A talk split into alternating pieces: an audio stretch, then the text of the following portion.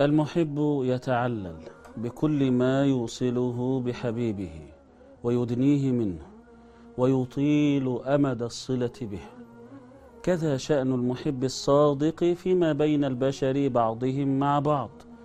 فكيف بذلك القلب المحب لرب العالمين سبحانه وبحمده؟ أطهر القلوب عندما يخفق بالحب. ودونك هذا الموقف الذي تتابع كثير من الناس على إدراجه في مواضعه من الرحمة والحنان والرفق واللين النبوي على نبينا صلوات الله وسلامه. لكن شهود مشهد الحب فيه غاب عن كثير من الناس.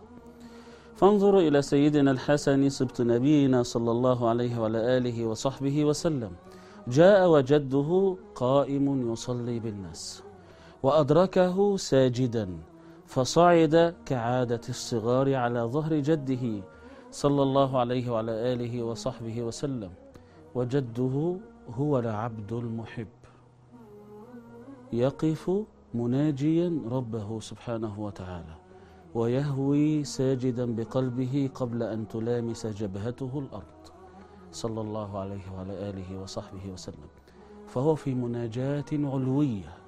نطق عنها نطقا فصيحا فقال وجعلت قرة عيني في الصلاة. فجاءه سيدنا الحسن رضي الله عنه فاعتلى ظهره وهو ساجد. فأطال النبي صلى الله عليه وعلى آله وصحبه وسلم السجود طويلا طويلا حتى ظن بعض الصحابة أن النبي صلى الله عليه وسلم قد مسه سوء قد قبض عليه صلوات الله وسلامه وكانوا أشد الناس حبا له صلى الله عليه وسلم. فرفع بعضهم رأسه فنظر فوجد الحسن على ظهر جده صلى الله عليه وسلم. وبعدما فرغ من صلاته صلى الله عليه وسلم كسى حبه كسوة أخرى.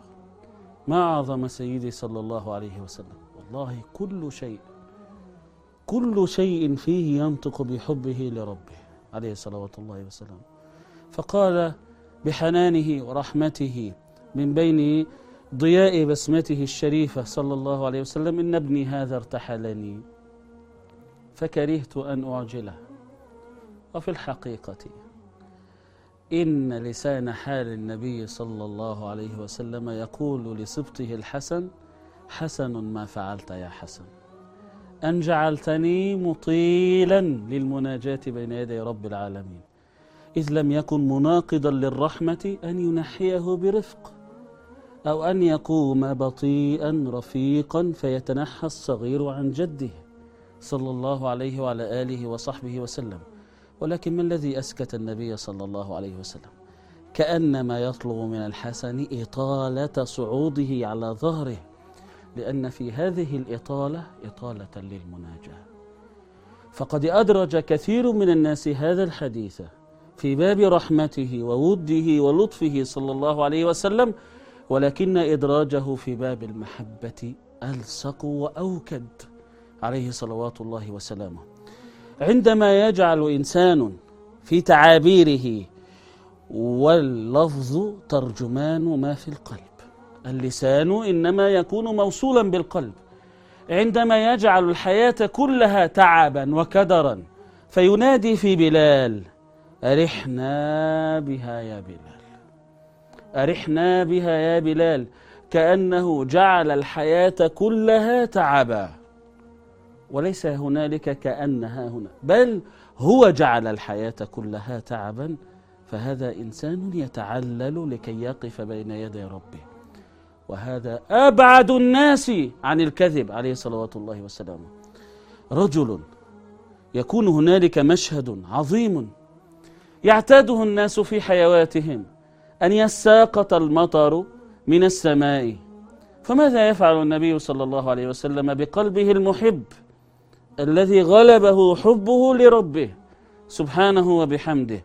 يهرول صلى الله عليه وسلم. فتجد منظرا عجبا يكشف عن عاتقه لكي يمس المطر النازل من السماء بعض جسده صلى الله عليه وعلى آله وصحبه وسلم. ثم يقول بلسان المحب الذي يتعلل بكل ما يصله بحبيبه إنه حديث عهد بربه. هذا أفق آخر من الحب. هذا إنسان طبع على حب ربه سبحانه وبحمده حتى لا يصبر عن مشهد يشهده الناس كلهم في حيواتهم لكنه يعامله معاملة المحب.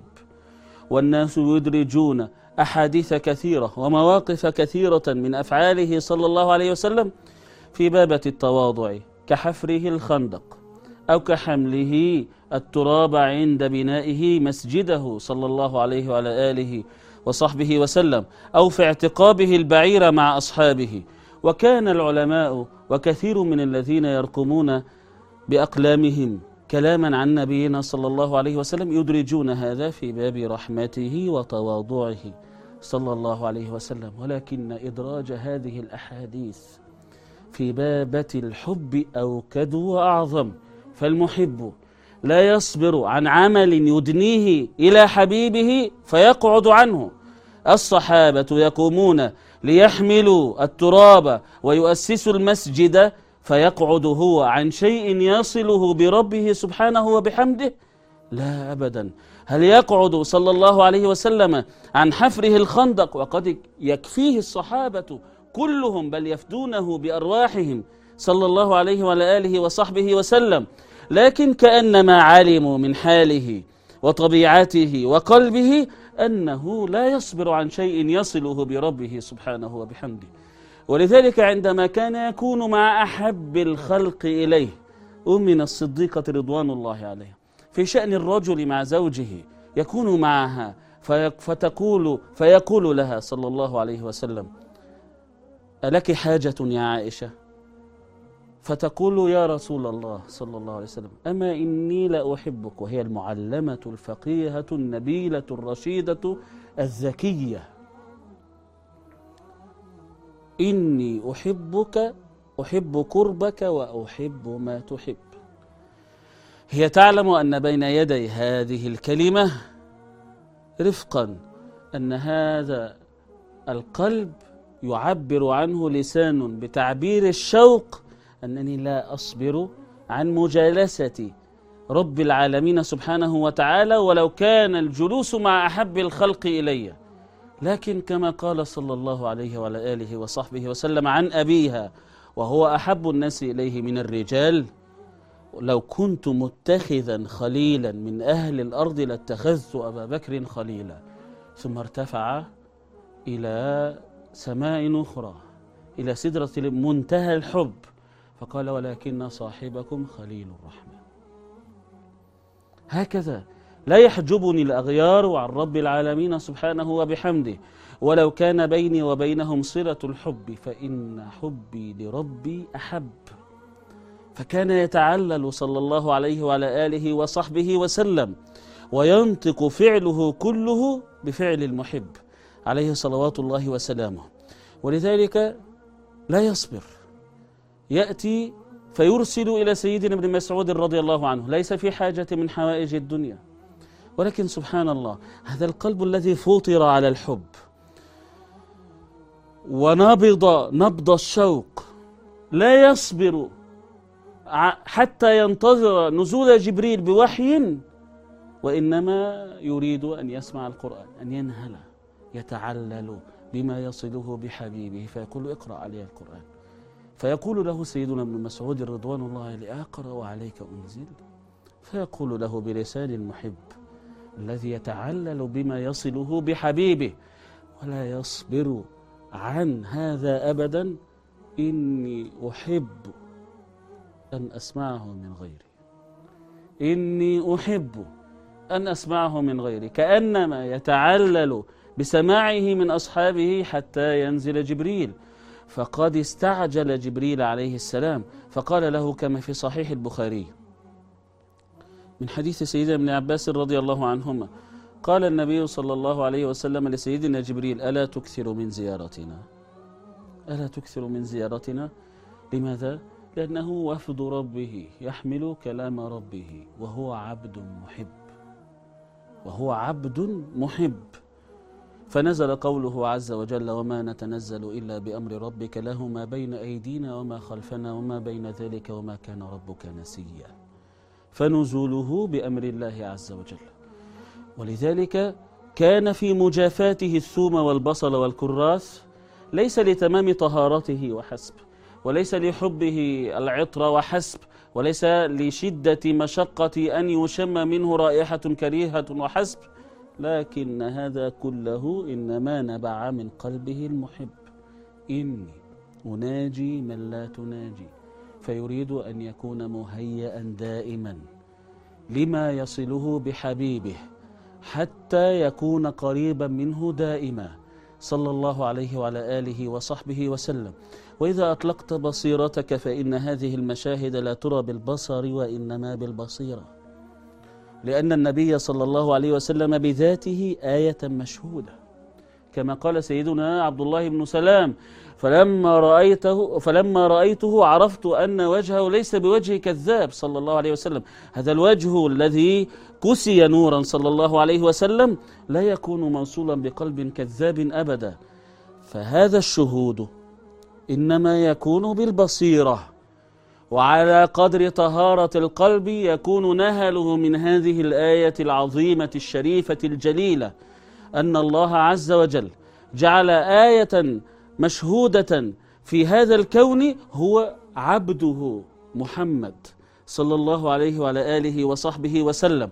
فكل فعله ينطق بأبجدية الحب ويدلك على حبه لربه لا سيما في تعلله. بما يصله بربه يكون في طرقات المدينة. وهو يحمل ما يحمل من أعباء الرسالة وهم الدعوة فيجد صوتا متهاديا في الأفق بما يحب فيقطع سيره ويصغي بقلبه وأذنه كأنما خرج من حد الزمان والمكان. لها أحاديث من ذكراك تشغلها عن الطعام وتلهيها عن الزاد. وهكذا كان حاله صلى الله عليه وسلم. من الذي أوقفه؟ فأصغى فانقطع عن العالم كله. إنه صوت سيدنا أبي موسى رضي الله عنه بالقرآن. وهو عبد يحب ربه. وأحد أعظم مقاييس الحب إقبال القلب على كلام, على كلام الرب. فكيف إذا كان من صوت شجي ندي يغسل القلب غسلا فهذا سيدنا صلى الله عليه وسلم يقف فيصغي. ثم عندما يلقى أبا موسى فيقول لو رأيتني البارحة وأنا أسمع لتلاوتك ولم يكن هنالك جواب للو أي لرأيت أمرا عظيما؟ كما قال رب العالمين لو ترى إذ وقفوا على ربهم ماذا؟ أي لرأيت أمرا عظيما؟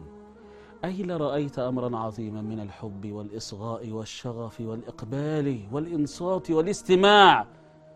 كما قال الإمام أبو عبد الله محمد بن إدريس الشافعي رضوان الله عليه وهو يقبس من هذا النور إذا سمعت الفائدة من العلم وددت أن جسدي كله آذان لتستمتع بهذه الفائدة وهذا قلب عبد الله محمد بن إدريس الشافعي رضوان الله عليه فكيف بقلب عبد الله محمد رسول الله صلى الله عليه وعلى آله وصحبه وسلم؟ إذا سمع القرآن أصغى لأنه محب وإصغاء المحب يسقط عنه الجسد ولذلك كان يقوم حتى تتورم قدماه كما سنستأنف في مجالسنا إن شاء الله وصلى الله وسلم وبارك على قلب سيدنا محمد وعلى سيدنا محمد صلى الله عليه وعلى آله وصحبه وسلم. وما أرسلناك